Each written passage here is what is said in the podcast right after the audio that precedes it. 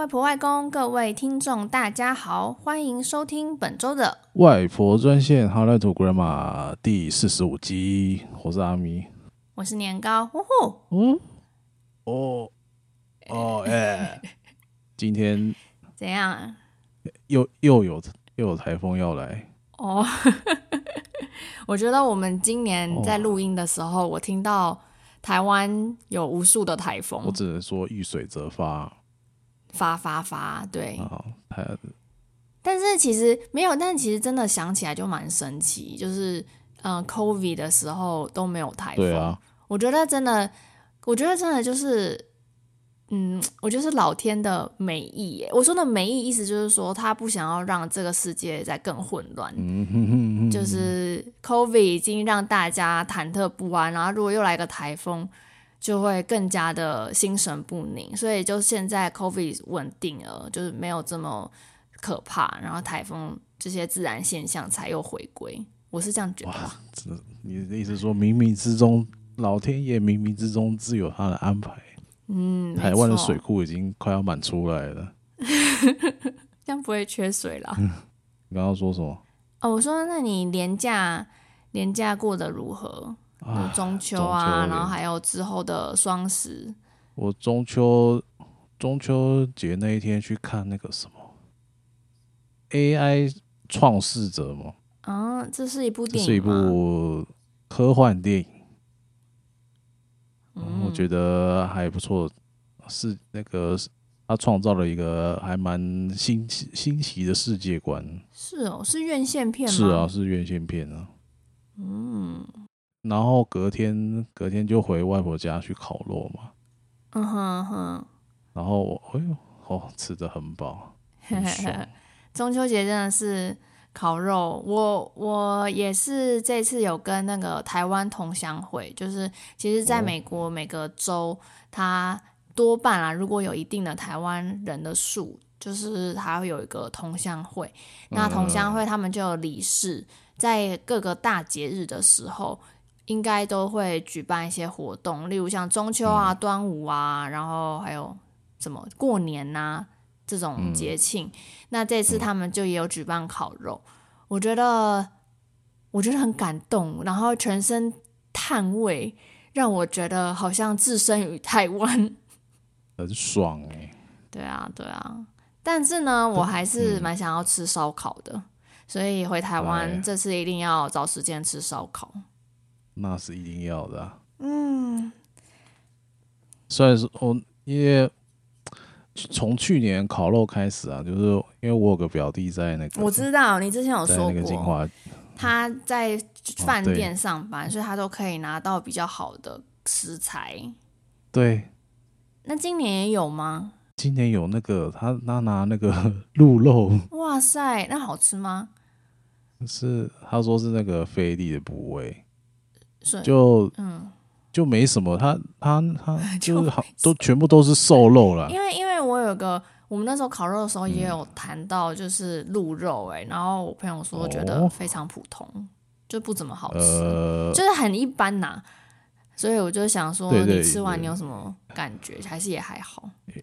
因为他因为他说那个都是瘦肉，哦、然后还要就是烤完还要放在旁边休息。哦，它是像它里面那个，它的口感像鸡肉吗？嗯，就是有一点像了，嗯哼，因为因为他因为他因为我那个表弟说要要放在旁边休息大概两三次，就烤来烤去两三次，让它里面那个血水就把那个里面那个血水稍微烤干了，就是怕大怕我们大家在第没吃过第一次没吃过卤肉，他说就不不敢吃太深这样了。嗯，里面他说他们还蛮麻烦的。对啊，他说他们里面的厨师是建议说可以吃五五分到七分熟，嗯哼，但是五分到七分熟有血水，怕说大家不敢吃，所以就尽量烤熟一点。但是烤到差不多七分熟，吃起来也是还不错了，软软的，就是有一种草味吗？嗯嗯嗯。有一种草味，嗯，原来。然后他还有说，他还有他还有分享一个知识，是说，因为鹿鹿肉好像充满了铁质，就是不能太快拿出来放在放在太阳底下烤，会会黑掉。哦，是哦。对啊，反正算是一个蛮新奇的体验。嗯，吃鹿肉。对啊，然后觉得，嗯、呃，中秋节过后就离跨年更近了。然后跨年过了，嗯、没错，就是代表又过了一年。我在讲废话，但是 就是过了，就是就是你要叫长准备长大一岁。没错。好。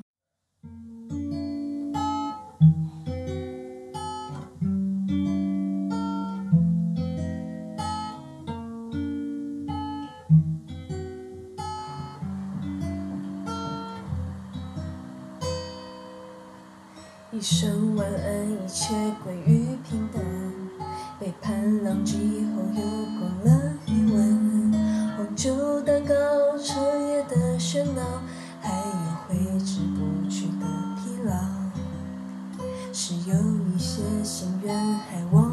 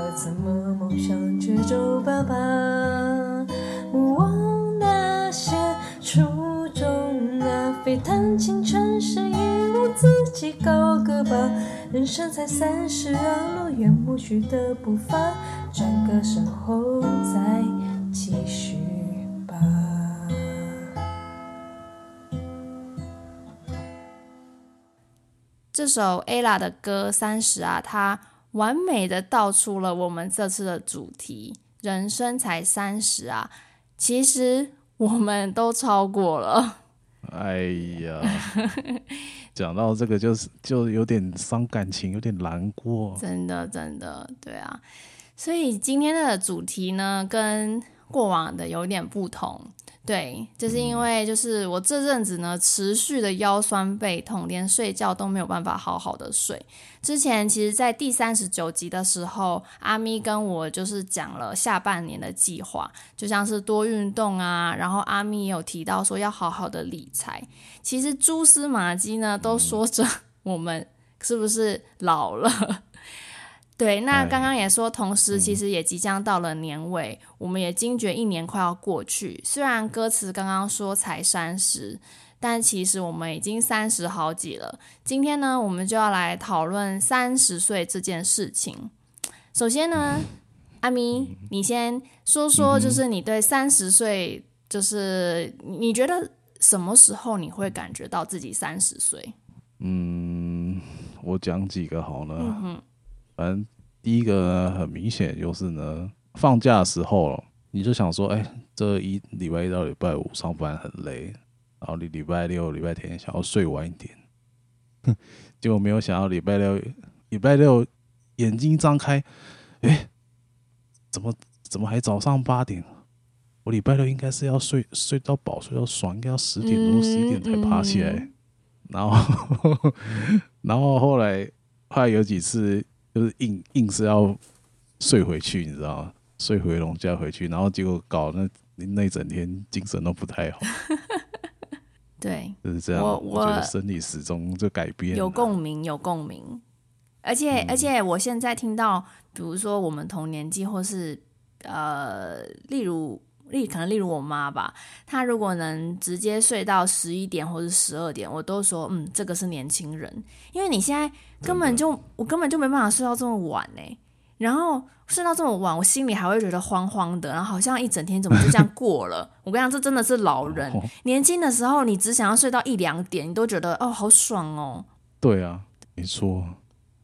现在就回不去了。嗯哼，你不要再讲了。嗯，好了，然后接下来接下来还有一点是，之后今天又去就去就去做推拿了，嗯，就是 就发现过了三十岁之后啊，好像不能再随心所欲的糟蹋身体，就是你的身体也会适适当的给你一些反馈，嗯嗯嗯，对，就是因为今天算是三 C 用太多了，三 C 电脑用太多。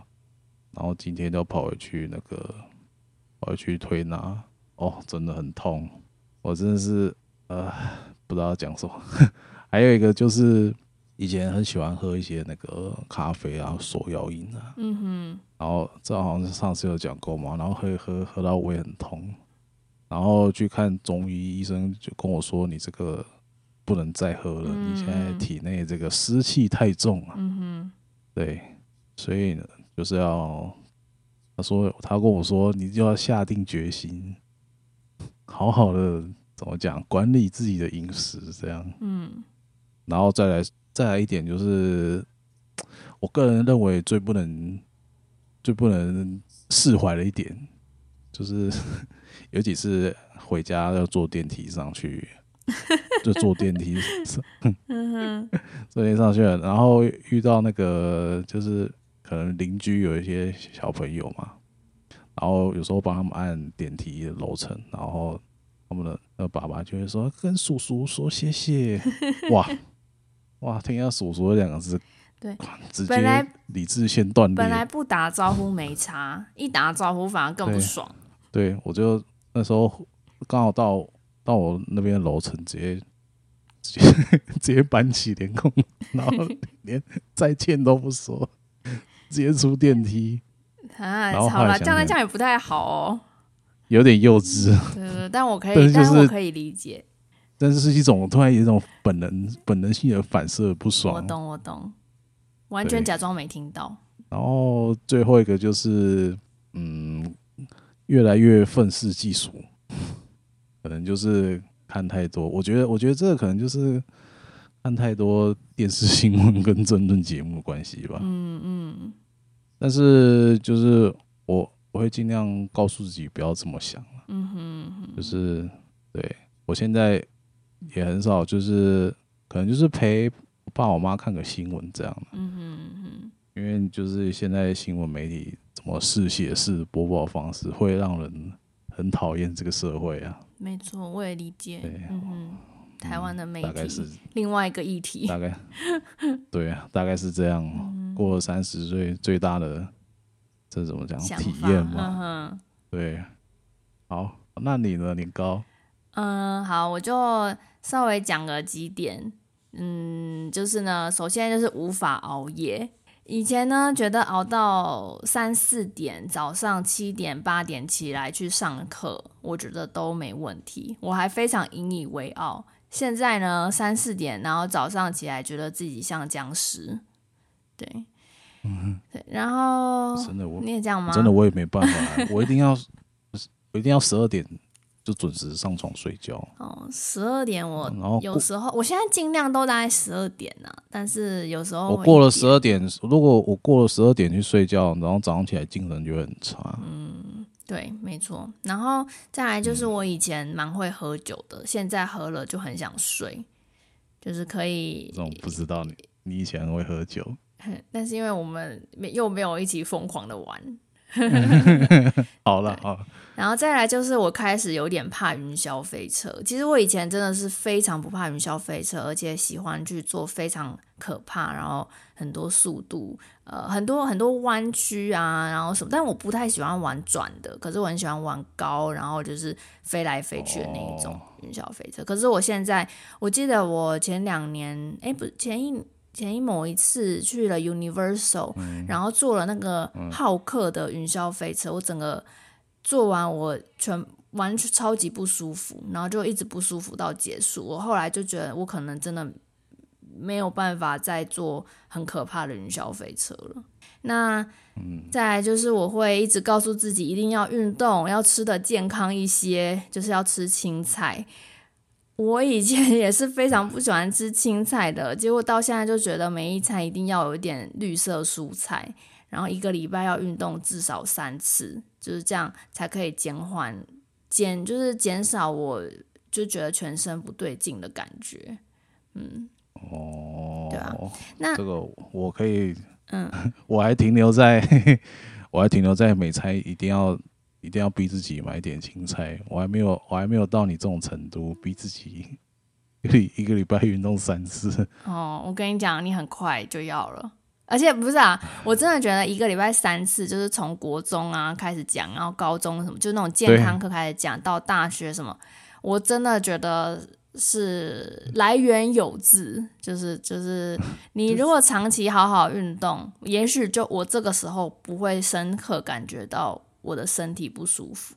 这个习惯没有养起来。嗯，那之前我还有说，就是我房东的侄子侄女来嘛，然后有一次他们在很暗的地方玩手机，我第一个反应你知道是什么吗？我第一个反应就是说，哎，你们不要在这么暗的地方玩手机啦，对眼睛很不好。我跟你讲，我讲完我就傻眼，我就觉得，哎呦。我怎么讲出这样的话？以前我可是那个一直玩手机、完全不 care 在哪里的人，好可怕！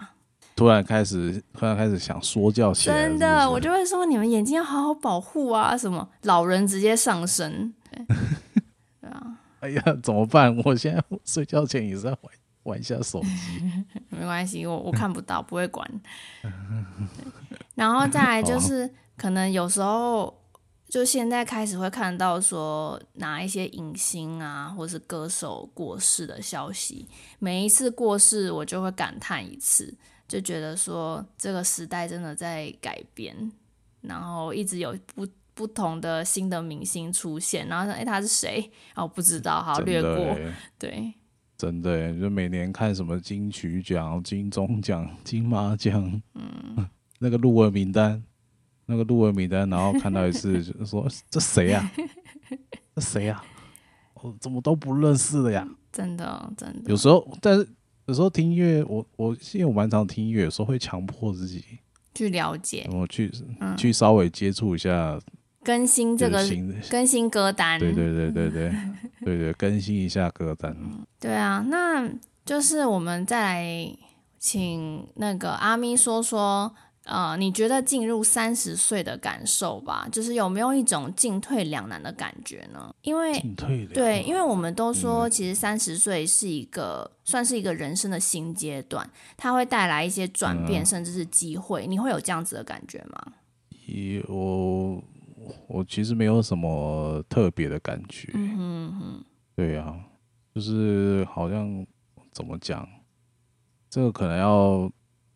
嗯，这个可能要从我在那个音响公司工作的那一个阶段开始，嗯哼，来讲。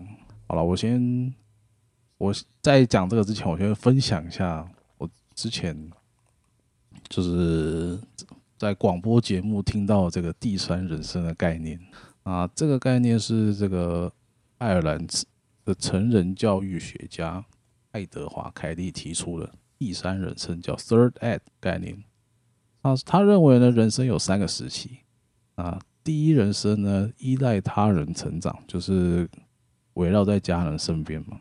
然后第二人生呢，发展独立自主。那到了第三人称呢，是独立又能彼此依靠，能助人传承、贡献自己的人生阶段。那第三人称，而且第三人称，不会自然发生，要自己去开创。也要提早准备，嗯哼，啊，照理来说啊，就是我们现在应该是在第二人生才对嘛。就是我在那时候在影响活动公司上班的时候，我觉得我也是在第二人生。但是自从就是离开，就是离职之后回到家里工作之后，我觉得我要跑回去第一人生的阶段，感觉啊，我感觉我人生又突然向后倒退了。就是一直到一直到开始录这个外婆专线之前啊，就是我觉得我我的生活其实是过得有点呃浑浑噩噩的啊，就是每天早上起来去去公司上班，然后回来回到家吃个饭，然后打个电脑睡，然后玩很晚睡觉起来这样，嗯哼，就没有什么，就有点有点怎么讲？我那时候觉得有点失忆啊，嗯哼，反而就有点回忆不出那段时间除了上班还做了些什么。对啊，对啊。OK。然后一直到开始录外婆专线节目之后，我个人觉得我的大脑可能有活过来一些。哇，好感动哦！这样代表外婆专线给你算是就是让你生活有更多事情，然后更充实的感觉。对啊，嗯，不然就是。不然之前就是那种过一天算一天的，嗯、得过且过而过。哦，对啊。忽然觉得这个节目整个开对了。对对对，就是就是希当然就是希望外婆就是听了也觉得很开心，但是能帮助到你这样子，我会觉得哦，这样这个节目的诞生也算是很有意义啊。确实确实。好，好，好了，那你呢，年糕？嗯，我。其实，我觉得进入三十岁，我觉得没有到一种很进明确的进退两难的感觉。但是，我觉得我从就是到美国，然后在美国毕业之后，我觉得有进退两难的感觉。那刚好那个时间点就是三十岁。嗯。我先分享一部，就是我在二零二零年看到一部非常红的大陆剧，叫做《三十而已》。我不知道大家有没有听过，嗯、但这部片当时非常的火红，是由童瑶、呃江疏影、毛晓彤演的。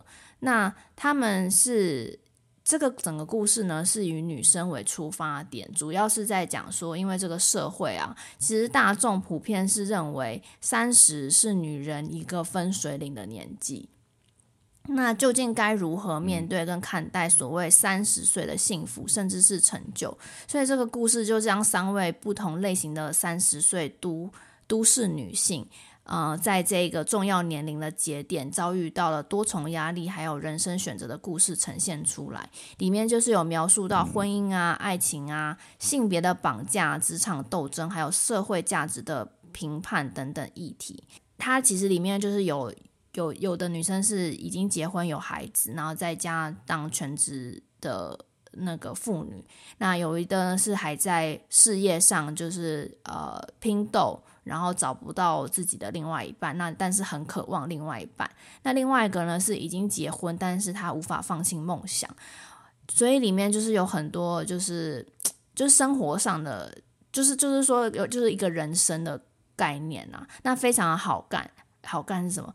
非常的好看，对，就是推荐大家。那在看到这个片名《三十而已》的时候，我其实当时就有想到说，这个国文课经常提到背到的，呃，孔子的一句话，就是“三十而立，四十不惑，五十知天命，六十而耳顺”。那其实刚刚阿咪有分享到的第三人生，我觉得他这个第三人生跟这个“三十而立”其实。算是不谋而合，不谋而合。对，呃，第三人生他刚刚讲说是独立又能彼此依靠，能助人传承，贡献自己的人生阶段。呃呃，我觉得来到美国之后啦，真的是很多事情是需要自己去处理。然后你找不找得到工作是你的事，你找不你住的好不好，你的生活环境，你嗯、你的房间、你的空间、你的你要不要煮饭，所有你都已经是独立了。然后你要缴房租，你要缴水电。呃，我我觉得这个可能也关系到说，因为在台湾，如果你是北部人，普遍的北部人都还是会跟家人住在一起，并不会搬出去。嗯。那在跟家人还住在一起的情况下，我觉得很难的完全发展到独立自主。对，所以我觉得这也是一个不太，嗯、就是或许这个分节点就不是这么明显，因为你还跟家人住，家人自然的就是你们会彼此依靠嘛。对。那刚刚提到说子曰说，呃，三十而立。那而立究竟是什么而立呢？嗯、呃，可以说是生理上的独立，或者是心理上的自立自强。我觉得说，在三十岁来说，他的价值观、世界观、人生观和道德观来看，其实都随着过去二十岁的自己会重新再塑造一遍。怎么说呢？就是说，你以前觉得一定要怎么样啊，然后。例如说，你以前觉得哦，可能呃，我我觉得我去夜店没什么，然后我觉得很爽，然后很开心，就是去玩啊什么，就觉得都 OK，很棒。其实这真的也很棒，但是你现在会发现，呃，你的生活不能只是去那边，因为你还有很多其他的事情要做。就是不是说那样不好，而是说你会发现怎么样可以让你更好，或者是你适合什么样的样子。那以前你会觉得我看到这东西我喜欢，我就是要买，但是你现在会去思考说这样东西它会不会陪着你？不是说陪，不用到陪着你啊，就是你到底会不会用它，而不是只是你当下觉得它真的很很它哦，它就让你觉得很开心很开心，但是你会更思考到说未来你会不会用到。我觉得，我觉得这也是算是一种心理上的改变。就是那在这重新定位过程，很多人会明显到就是有对抗、冲突、矛盾或是迷茫，就像是说你到底还要不要继续追求你当时你的梦想，就是你想要做的事情，因为你还是必须赚钱嘛。那你赚钱了之后，你会不会觉得说我就很累，我已经不想要再做其他的事？但是随着时间，我觉得它是会逼迫我们赶快找到答案，或许是妥协，但也或许是一种突破。就是你觉得时间已经很短了，你必须要现在立刻马上去做出改变，不然你未来就会没有办法来做这件事情。嗯，我觉得这就是我们一直试着在为自己，呃，在社会中建立自我的新位置。对，那就是讲到三十岁嘛，我们可能会知道说有一些，就是你可能会进入一些新角色，不管是像是事业啊、家庭啊，或是你的社交圈等等。嗯，我这边先就是说一下，我觉得我自己比较感触比较深的角色，就是我很重朋友。嗯、那认识我的人应该就是知道，说我其实把很多心思在过去的人生中，我把非常多的心思花在朋友上面。但随着年纪的增长，非常多的同同才就是结婚啊、生孩子，我也其实能意识到说，其实就是当那个你的好朋友可能结婚生孩子，那他们就不会这么的把重心。或是把心思放在所谓的朋友上面，我我我觉得有些人其实到见，其实有些人交男朋友就会见色忘友这件事情呢，已经对我其实对我来说我已经蛮不能接受了。对我 我其实，而且我觉得，所所以我觉得啦，就是呃，当我的男朋友过去，当我的男朋友就会有点辛苦，因为我经常把朋友摆着比。摆的比男朋友还重要，我甚至是觉得男朋友比较后放比较后面，对，哦、对对对，所以所以这就是为什么我一直也不是说非常愿意交男朋友，因为我觉得其实对那个人不公平。我对朋友其实是比对男朋友还好的。那那如果我这么喜欢这个人，嗯、我当然就希望我对他好。可是如果他变成男朋友的话，我就会反而把。我喜欢就是我我对人好的部分放在朋友上面，好，但是这个说到变成感情观了，但是重点是我要说的是，对，就是说，也许本来很好两个人，但是如果阶段不同，就很有可能会走向不同的路。我觉得真的，对，我觉得其实我还蛮害怕这件事情，然后我也很担心自己会失望。那失望的结果，对，失望的结果就是我可能就会。就会，我就会想说，这个朋友可能已经没有跟我那么好了。然后我就会，因为我觉得他好像也没有，哦、也没有对待我这么好。那我是不是，如果我再对他这么好，嗯、我会觉得很难过那种感觉？那我我可以，是不是？嗯、是是不是会有一种被被抛下的感觉？抛下来，对对对对对，真的。因为有时候，有时候你在 I，有时候会滑 IG，或者是滑其他社群软体，然后看到。些认识的朋友结婚，你就会有这种嗯，对对，而且那种被抛下的失落感。对，而且其实其实我觉得我这个想法真的是算比较负面啦，因为因为有些人会觉得说，嗯、其实你看到自己的另外一半，不是另外一半，你看到自己的很好的朋友能找到很好的另外一半，可以对自己的闺蜜好，嗯、你其实应该要感受到很心安，然后觉得说啊，有一个人可以照顾你的闺蜜。嗯、但是我会觉得说，我也很可以照顾我的闺蜜。我我我会我反而会这样觉得，你知道吗？然后我就会觉得很舍不得我的闺蜜，就是她就变得跟另外一半在一起，然后就好像忘记我那种感觉。我觉得这样是有一点不是很好的想法。可是，可是其实这真的是我内心的想法。对，占有欲很强哦。我觉得也不是占有欲哎，但是我觉得就是，可是有些就是有些人可能会这样觉得啦。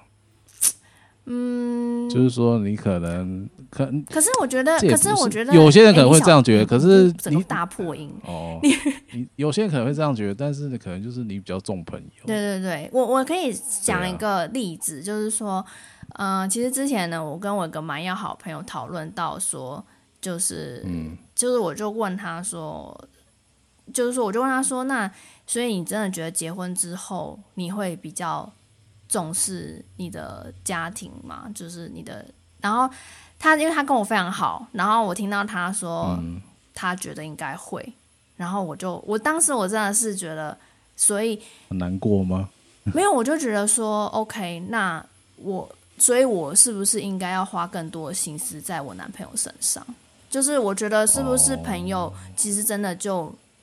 我就不用，我就就是，如果说朋友对你这么好，朋友都这样讲了，那那是不是其实我也不需要一直这么执着这件事？但是我其实反反而是自己要调整。对啦，我其实一直在调整这件事。那我呃，他就他就讲了一个例子，他就说，比如说今天如果我的生日跟他的小孩的成果发表会是同一天，那、哦、那他要怎么？那那他他觉得他会选择去成果发表会，但是呢？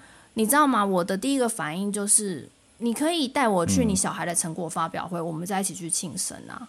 然后我我当下我我所以所以所以你知道我我是觉得有点受伤，因为我觉得其实这有很多方法都还是可以跟朋友一起去完成你跟你家人在一起的事情，但是你没有这样想，就让我觉得说，的确就是你真的会比较重视家庭。可是可是呢，这个不好的点当然就是说。我觉得这样想，我就会变得很悲观。我觉得我要做的就是，真的是要调整自己，因为因为其实随着时间的转变，每个角色就是会有新的角色嘛。那也也对，对啊，所以哎，而且我刚刚讲到那个逻辑啊，就是说，你看我已经知道他可能会未来比较重视家庭，然后跟朋友的时间比较少，所以我是不是应该也要重比较，就是把时间多花在另外一半身上？但是呢，我有听到另外一个朋友说，嗯、他说就是因为未来跟朋友的缘分会越来越短，嗯、所以我现在更应该要好好珍惜跟朋友在一起。所以这就让我觉得，其实相同的事情是有不同的方面，对对看法，对对对对对啊。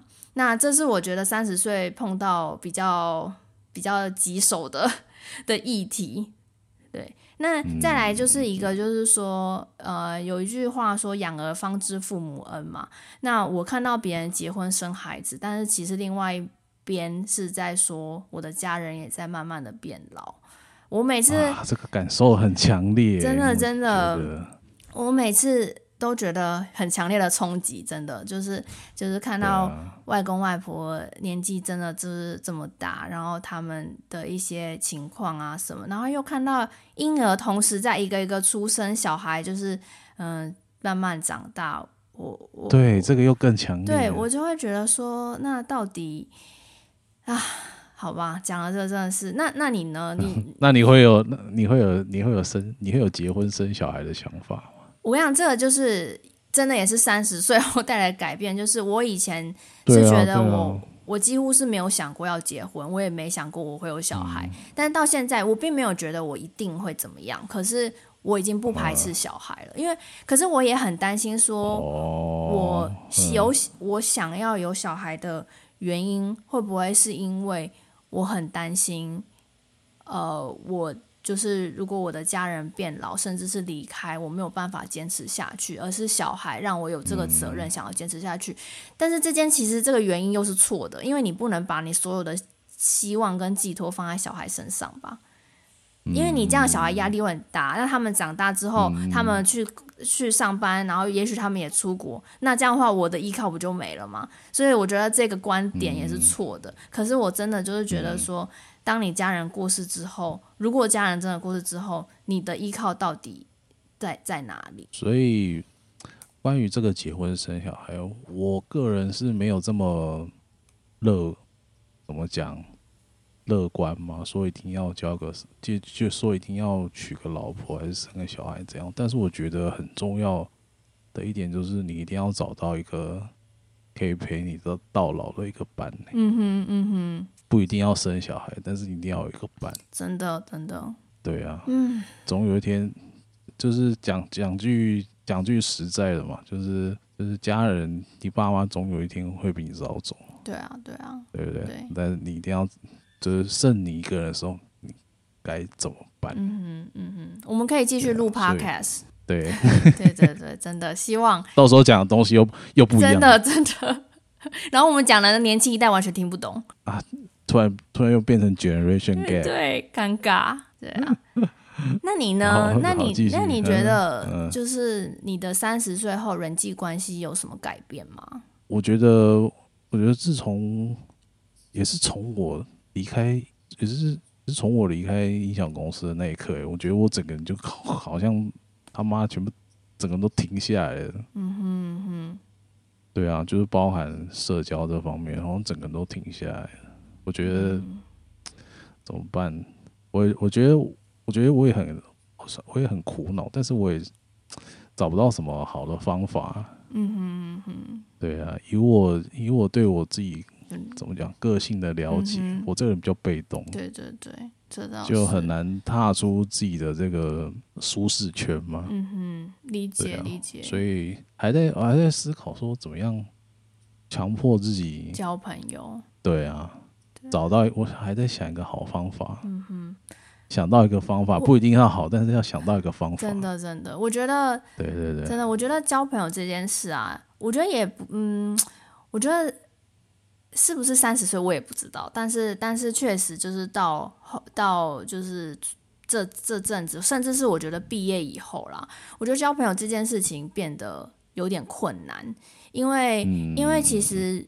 你就只会去公司上班，那同事就成为你平常生活最紧密接触的人。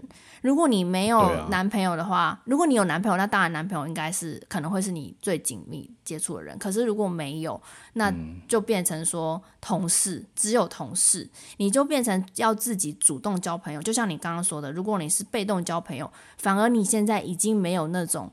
被动交朋友的场合，例如说学校啊、补习班啊，或是以前的社团，嗯、没错，对对，因为你去参加的时候，嗯、你就说啊，你好，我是谁谁谁，就是你就必须要讲嘛，因为你就在那个环境下。嗯、但是如果你今天就只是上班而已，就变成是你要主动去，比如你要主动去参加一些活动啊，那那些活动就是是你要去，而不是学校。就是带着你去这样，嗯、对。那没错。刚刚说去公司上班，对不对？那那个如果呢，你是远距上班，就更尴尬了。远距上班，哦、你甚至就是同事，几乎只会讲公事，也不会拉塞。然后，对啊、然后你会很少时间去接，就是跟别人，就是就是来个朋友上的交流，这种沟通。没错。对啊。那在心境方面呢？我觉得。呃，我记得吧，在大学大二大三的时候，忘记哪什么时候，在那个有一部片是我可能不会爱你，陈幼卿，哦、我不知道你有没有看过，就是那个林依晨还有很红很红，很红那个李大仁超帅，对，那个、嗯、哦，那个陈幼卿他也是以三十岁开始，然后开始这整个故事，其中他里面有讲到一个初老症状之一，就是。懒得交新朋友的原因，是因为你懒得从头交代自己的人生。当时呢，我对于这句话完全没有感觉，我也觉得说不可能啊。我因为我其实蛮喜欢交新朋友的，我觉得，我觉得就是你可以认识一个新的人，然后很有趣，然后很就觉得让你好像有更多新的。那个 input，然后会会会有很多启发之类的。可是其实现在开始上班，然后如果你有很多事情要做，或者是你也想要，就是你当然也想要维系你以前的很好的朋友，那变成说你的时间就会变得非常的少。那你这时候交到新朋友，那所谓的新朋友呢，他跟你合不合？你你要因为从交朋友，他有很多个阶段嘛。一开始是先认识新朋友，然后你跟他稍微熟悉一点，然后你开始付出，然后你付出之后又发现他没有跟你相等的付出，然后你就会很受伤，然后你就会觉得说哦，那我还是不要好。然后久而久之就会觉得，那我干脆不要交新朋友。然后因为你交新朋友，你也要跟他说，比如说你的家庭啊，然后因为因为。要认识这个人，你又要从头开始嘛。但是其实你的国中同学、你的高中同学、你的大学同学，他们都已经大概知道你的人生是长什么样子，你的梦想是长什么样子，你想要做什么样的事情。嗯，对，所以所以那时候我看到这个初老症状呢，我完全没有想法，我觉得他他在说什么。但是现在呢，我理解他的意思。虽然我还是蛮喜欢交新朋友，可是我也能理解说。呃，在在你需要顾很多事情的情况下，你又想你也想要继续维系以前很好朋友的友情，变成交新朋友会是变成是比较你要花很大力气去做这件事情，所以你就会觉得，那我是不是就不要去做？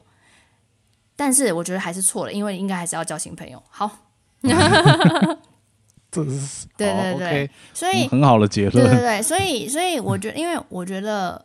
呃，而且在这个这个年纪啊，就是要维系友情啊、家庭，然后又同时建立新的社交圈，嗯、然后你又要维持，你又要工作，我觉得都是非常花心思的。尤其是友情，就是我觉得我不是，嗯，我觉得男生的友情比较不一样啊。其实说实在，我我我，你待会可以分享一下你那边，但是我觉得女生的友情呢，是需要花心思去维系的。嗯、呃，因为你们没有吧？因为我觉得，我觉得都已经都差不多。你觉得都是哦？因为我觉得男生给我感觉好像就是平时不用很热络，啊、但是见面的话还可以吧唧吧唧这样。那女生的话是，呃、嗯，还好哎，我觉得真的这这是要看人呐、啊。嗯嗯嗯嗯嗯，对对对，并不是说这跟性别我觉得没有没什么关系。是哦，OK，对啊，好，对啊，唉。所以，那那你要分享一下，就是，嗯，你对就是在三十岁后有没有呃影响？有没有就是什么个人价值观或是目标上的变化吗？目标，嗯哼，呃，我觉得我的价值观应该没什么变化。嗯哼嗯哼，但目标，你说目标是什么目标？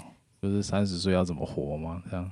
嗯，不管嘞，就是例如说，你可能未来想要做什么事啊，就就是说你，你你你，嗯，一定目标是一定会有改变的啊。那是怎么改变？对，嗯，可能目标可能就变得比较没有那么没有那么不切，我觉得没有比较没有那么不切实际。嗯哼嗯哼，你可以你可以举例吗？可能就是好好。好好赚钱，好好存钱，好好生活。嗯哼哼，那以前呢？那以前是怎么样？以前就是以前就是我要做我自己喜欢的工作啊。嗯嗯嗯，对对对，所以就是什么兵，那时候当完兵就去做游戏测试员嘛。然后做了一年，那个薪水低到靠背，然后不干了，嗯、不干了。过了一年又跑去做做音响公司嘛。嗯、然后发现。发现里面里面的劳动环境并没有我想象中的这么好，嗯嗯，对啊，老板也没有 我想象中的这么好，所以应该是那时候离开算是带着满身伤嘛，嗯哼，就是心里的伤比较多了，就觉得说看啊怎么会这样，所以现在就变得比较实际一点，就也觉得对啊，OK，嗯，对啊对啊，现在大概是这样了。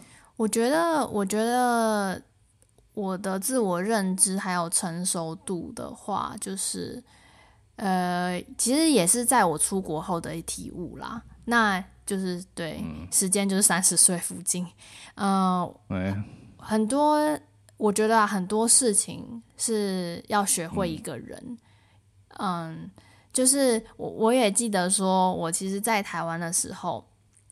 我蛮喜，我有时候喜欢一个人去星巴克，然后呃，周遭的朋友会跟我说，呃，你你很你很棒啊，嗯、就是说还会一个人去，然后一个人就是享受一个人的时间什么。但是我来到美国之后，我发现其实这件事情是假的，就是这件怎么说是假的呢？就是我觉得我在台湾，嗯、我。一个我选择一个人，是因为我有选择权，就是其实是因为我可以选择我要一个人，还是要选择呃我需要朋友。但是在美国的时候，哦、我只我发现我只能一个人的时候是非常非常痛苦的，我并没有办法享受孤单，我没有办法享受一个人的时间。为什么？是因为我其实根本就，我根本就没有选择。对，我根本我根本就不是一个可以一个人的一个人生活的人。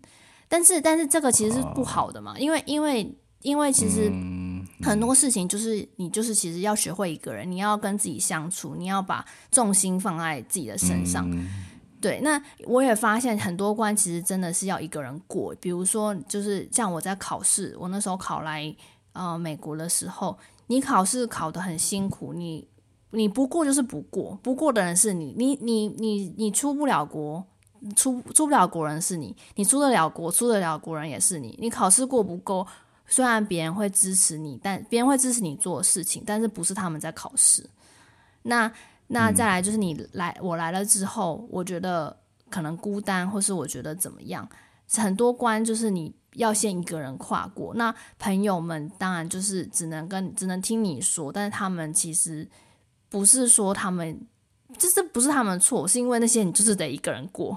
对，所以这是我，嗯嗯、对，对，这是我的一，就是我觉得很大的，换算是很大的自我认知啊。我觉得不是说什么成熟度提升，而是说我的，就是我了，我比较了解自己，那我也知道说要怎么去，嗯。改变就是像我之前测了一个很红的那个 MBTI 十六种人格测验，我不知道你有没有测，但是那个真的是那就是现在超火红，就是你去跟年轻人说，他们已经不是在问你什么星座，他们是问你是什么人格，然后他就会依照、哦、这个对啊，那那个很红。可是我那时候我看我看到你一个大纲，我想说，哎，我是不是也要去测一下？可以啊，你下次可以测，我们到时候结果嗯，结果。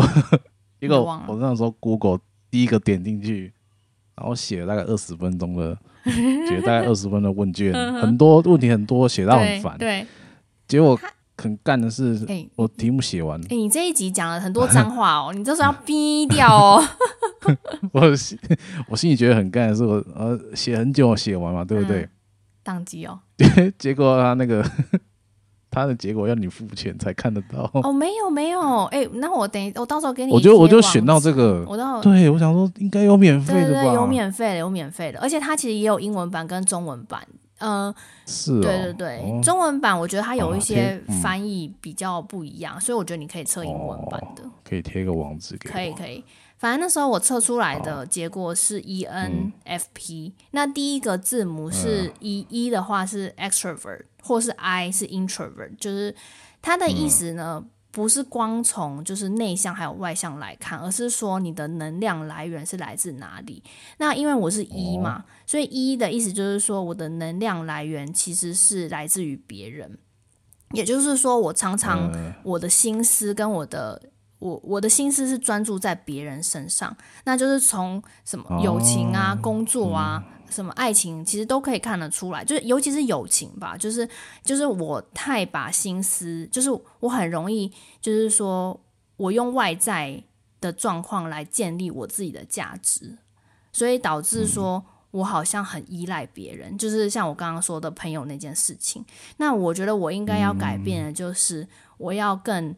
让自己茁壮，就是说我应该，比如说看看书啊，我能了解自己到底是喜欢什么。然后比如说看看新闻，不，我不管了，就是就是就是是说可能运动，就是更知道嗯自己核心的价值，而不是透过别人去告诉我说我是怎么样的人。嗯、那这是就是做这种东西，就是我要让自己更了解自己。对啦，对啦，没错，没错。对啊。因为这样才能达到一个平衡。我觉得每个人当然都不同。嗯、那呃，嗯、有一些人，我觉得像你，可能就是比较需要。我其实我不清楚，但是我觉得你是需要呃扩展你刚刚自己说的扩展交友圈，那你就会发现更多不同的世界。那更多不同世界不是说要让你羡慕还是什么，而是让你觉得说其实这世界非常的大。那你可能可以去尝试不同的东西，这样。嗯，对啊，对。那呃，再来就是想要说，其实刚刚你有提到，就是关于事业发展的情况，就是考量。那你刚刚也是说，就是要呃比较务实嘛，就是存钱啊，嗯，这样。那我的话呢，我是觉得，我从以前，你等一下哦。你等一下，因为那个弟弟过来，你等我一下。弟弟 no，弟弟，我等一下再去找你。好，弟弟，我等下去找你。弟弟，我等下去找你。乖乖乖。A few moments later。拍谢，我来了。怎么样？还想要还想要生小孩吗？不想。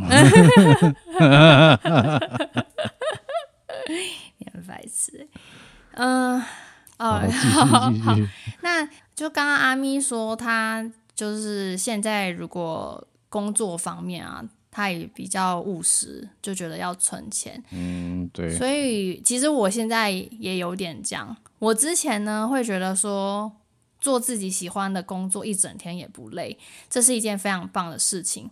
可是现在的我觉得，嗯、虽然做自己喜欢的工作。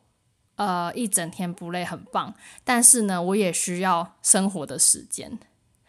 就是我会开始想要找找一个平衡点。对对对，就是我当然谁不想要做自己喜欢的工作？嗯、可是可是我以前会觉得说，我这样一整天也没差。但是我觉得现在的我，除了做喜欢的工作，我也想要做其他的事情。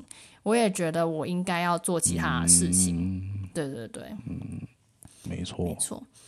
对，那最后其实其实就是讲到呃，我们从刚刚讲了这么多到现在，就是想要讨论一下说，呃，嗯、其实就觉得说，整个梦想就是我们小时候的梦想，到现在都会会不同嘛。那重新定义自己的梦想，或是有没有新目标，我觉得呃。所以我就觉得老话一句，就是说，就是工作很重要，可是身体健康也很重要。就来个名言吧。你说，你刚刚说什么？好，健康是一，其他是零。哦，没有健康，零再多都是假的。没错，对我假的，对，都假的，没错。那都假的。那其实刚刚那个那首 Ella 的歌啊，三十啊，其实里面有。呃，歌词有提到说，是幸福把梦腐化，还是自己太懒散啊？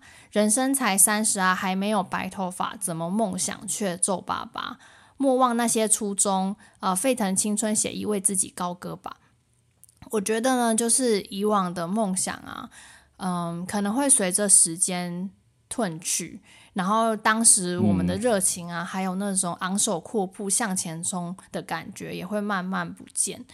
嗯、呃，我我其实有时候也是在想说，是因为觉得自己做不到了，还是说过得安逸了，就觉得说现在其实这样好像也 OK，还是说其实就是改变了？嗯、那我觉得说，呃，知道是哪一个点让你改变是是很重要的，因为如果说你，我觉得如果说在你觉得说其实是因为过得安逸了。那真的，或许你可以真真的去了解，说自己是不是真的还想要做这件事情。如果是，那我觉得就应该要再去做。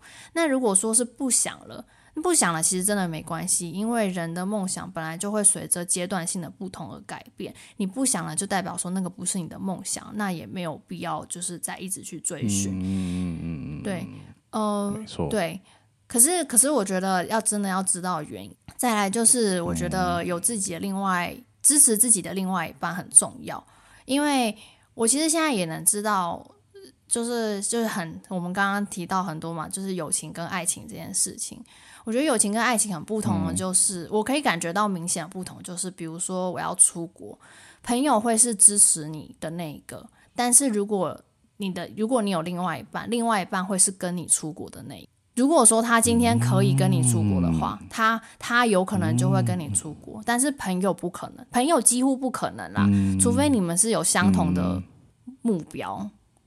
嗯，对对对，没错，对对，所以，嗯，就是我觉得，就是我就是我也很感谢我的另外一半，因为他他就是也都会说。呃，他就像说我们做 podcast 啊，然后我可能写新闻什么，他都是非常支持还有鼓励的，而不会说哎，你做这个又没可能，就是他不会觉得说这是在浪费时间，或是也也不一定赚，就是不会，目前就当然就不赚钱嘛。他说他也完全不会，他就是非常支持，对，所以对，那再来就是能不能跳出舒适圈再踏入未知，就是也是我们刚刚讲的。如果你只是因为过得安逸而让梦想消失，而让你真的想要做事情消失，那真的是可以去想想说，其实就是人生还很长嘛，那就是真的是你如果愿意再踏出一步，也许你会看到不同的世界。我也觉得，我可能就是缺。就一样嘛，自从从那个音响公司离职之后，我好像人生就少了那一份激情在。嗯嗯嗯，对啊，对啊，而且每天就好，每天就突然变得平平淡淡的过日子。虽然说是很好，但是觉得，而且我我我记得你之前其实很喜欢写剧本，然后也有去上课什么的。哦啊、我我真的觉得，如果你还是很喜欢，而且因为你也有看很多。影那个电影嘛，然后你之前也开了一个那个 Instagram，、嗯、就是想要分享。对我我不要再说了，我还没有更新，对我好久没有更新。我觉得你是真的可以继续，然后我觉得写剧本我也非常鼓励你。嗯、你就是其实是写剧本，你不需要。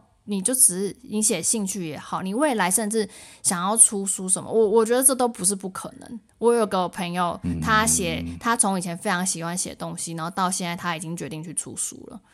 这都是你本来不会预计的。其实，而且出书不是说为了要赚钱，你也可以是为了自己，就是觉得这是一个不同的事情，自我实现。对对对，对啊，嗯，那就是最后。嗯，我觉得，我觉得想要鼓励，好像也有点想要鼓励听众什么，就是什么进，例如什么进入三十岁啊，或是每个阶段也是有点困难。啊、但是因为，因为我觉得我们自己都做的没有到很好，嗯、可是我，啊、可是我们自己也有一些没有办法解决的问题，真的，真的，而且每个人的议题都不一样。但是我觉得最重要的是，就是要关心自己的内心世界。因为外在哦，这很重要。对，因为外在有时候不是很好很好改变，嗯、可是内心保持情绪的稳定，嗯、我觉得是很重要的。嗯，当然不希望碰到大风大浪，可是我觉得这是不可能，因为还有很长那么长的时间。但是在碰到大风大浪的时候，嗯、希望我们能淡定，就是能淡定的。虽然你的情绪可能还是有，可是你还是必须要淡定的解决事情，因为这就是长大的一部分。我记得国中哎、嗯，高中反正不知道，就是北宋的文学家范仲淹呃写的《岳阳楼记》里面曾写一句话，就是“不以物喜，不以己悲”，意思是说你不会因为外物的好坏而自己的呃和自己的得失而感到开心还有沮丧。无论是面对失败还是成功，嗯、都保持一种淡定的态、淡然的态度。其实翻成白话就是说，嗯、呃，你碰到高兴还有难过的事情，都不必太过高兴和难过，你要快快回到平常心。我我觉得说，我我以前呢，其实是也是非常不认同这句话的，因为我觉得我不是这样的人，我也不想要变成这样的人。我觉得没有情绪是一件。很很可怕的事情，我觉得我该开心的时候就是要该开心，该高该难过的时候就是可以难过。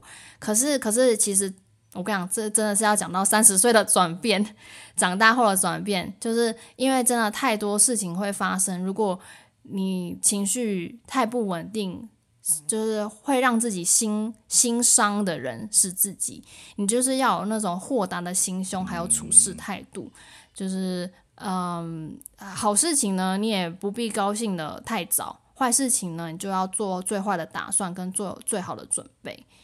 对，那其实这都是，这也是有一些方法。那现在的人当然最常说的就是一些冥想啊、瑜伽啊，甚至是定期看心理医生，都是一种认识自己，然后关心自己内在世界的方法。嗯，人生就是要拉长来看呢，才看得清楚。就像是我们之前。嗯，考试啊，然后可能人际关，就是大学，我那时候转，我还记得我大学转到英文系的时候，觉得很痛苦，觉得非常的孤单，然后每天都要 告诉自己要勇敢的去上课，因为那时候转到英文系没有朋友嘛，对。但是现在看起来呢，嗯、的确都是。就是一个过程，可是当下当然，我觉得这个很难啦。嗯、可是，可是就是说，啊、就是如果你当下的情绪真的非常非常的痛苦，你就要想说，你就要想办法让自己稳定下来。我觉得这是非常重要的。那嗯，没错。对，然后就是想要鼓励大家，也可以写一封信给自己，不管你是什么阶段，就是你可以十岁或五岁一个。坎，你要每年写当然也可以啦，但是每年写的话，不知道会不会很累。可是你可能五岁写五五五个岁数，十个岁数写一封信给自己，这也是一种认识自己，而不是说你一定要达成什么。对，一种时空胶囊的概念。嗯，对，当你八十岁的时候，你就会写下不少封的信，你到时候再看，会觉得很很酷吧。最后就是、嗯、也是一种回忆、啊，对对，嗯、真的。那艾米，你有什么想要说的吗？因为我怕你有想要说的话，因为我要讲到最后了。嗯，其实哇，突然突然突然把球丢过来，没有啦，我就是说，其实过了过三十岁之后，就是我过了三十岁之后，我想要找回我那一种对追求追求梦想的激情。嗯哼嗯哼。当然，生活也要过好，嗯、就是说，不要让自己的人生过得这么无聊。嗯哼，那那那，你觉得对我来说，就是过到这个岁数，对我来讲一个蛮重要的事情。这样，那你知道你的梦想是什么吗？还是说你还在寻找？啊，这是一个，嗯，也不是说梦想，就是自己想做的事情吧。像是对，比如说煮饭呐、啊，嗯嗯嗯嗯，或者是就像刚刚讲的什么写剧本啊，写、嗯嗯嗯、影评啊，看电影啊，对，能做自己。那这些我觉得真的真心想做的事情，真的真的，我会觉得这个都是可以安排的。我觉得你可以对啊对啊安排，然后好好的一步一步做。除了找到自己想做的事情之外，如何？能持之以恒的做下去。对啦，对啦，这是像我，像我觉得我一个很大的缺点就是，我这人其实自制力蛮差的，我很容易分心。嗯，对啊。我觉得我没有，但是我觉得我完全认同你说的这个，就是尤其是持之以恒是比较困难的。对啊、这这这真的，我又要回归到就是谢谢阿咪陪我一起做这个外婆专线，因为我觉得一个人做真的是、哎、一个人做，我觉得刚开始会很多想法，但是实际上在做的时候会很容易断掉。如果不是说有两个人互相，嗯、呃，就是说，哎，你什么时候要录啊？哎，什么时候可以交啦？我觉得，对对对对对对，这个好重要，对，对，真的真的。又没有。就有个人在旁边推你一把，嗯嗯，嗯，就不会让自己又突然又又荡下去对对对，真的真的，而且你一荡，你就会很容易接不起来了。嗯，对呀、啊，哦，真的。对啊，好，哦，你可以你可以讲你的结论了。对对对，没有啦，其实最后就是想要分享一段话。就是说，所谓的成年啊，就是不是你十八岁，还是二十五岁，或是三十岁，又或者是四十岁，而是说你终于找到了你自己的国度，从此以后不再漂泊。就是你会牢牢的守住自己的国度，不管它是一张桌子，或是一个船、一个车库，还是一棵树，你就是会为它负起长期的责任，不管大小，它就是你的世界。你不会再漂泊，而是专注于建设自己的世界，这才是成年。这句话呢，让我想到苏东坡的《定风波》，他说：“此心安处是吾乡，心在哪里，家就在哪里。”这对我来说是真的成年。呃，我在美国，我其实就是一直在学习这件事情，因为我觉得那种漂泊的感觉非常的不安全跟不稳定。我觉得外在是一个吧，但是我觉得重要的是内心，嗯、因为我真的是，嗯，对，就是内心经常觉得很不、很、很、很不安定吧，然后会很、很焦虑。嗯、那呃，所以此心安处是吾乡，我希望它是一个定海神针，就是说让我知道，说我其实人在哪里，哪里就是我的家。对。那其实祝福，无论现在处于哪个阶段的听众们，都希望大家能在人生中找到自己最适合、最喜欢的生活方式，还有工作，以及喜欢自己的每个样子，内心感受稳定和满足。没错，没错，没错。好，啊，外婆、外公，各位听众，谢谢收听本周的外婆专线。Hotline to Grandma，我是阿咪，我是年糕，那我们下次见喽，拜拜，拜拜。等一下，你还没有订阅我们的节目吗？快动动你的手指，按赞、订阅、留言，让我们知道你的支持。我们在 YouTube、Spotify、KKBox 等平台都有上架，想要随时随地聆听节目都可以哦。此外，我们还提供小额赞助，让你们有更多方式支持我们。点选下方链接，信用卡、网银、超商转账，或是利用 PayPal 都可以。让我们一起继续创作下去吧。另外，外婆专线也有 IG 和 Facebook 专业，不定期分享美国生活文化和工作等丰富内容。期待你们的参与哦！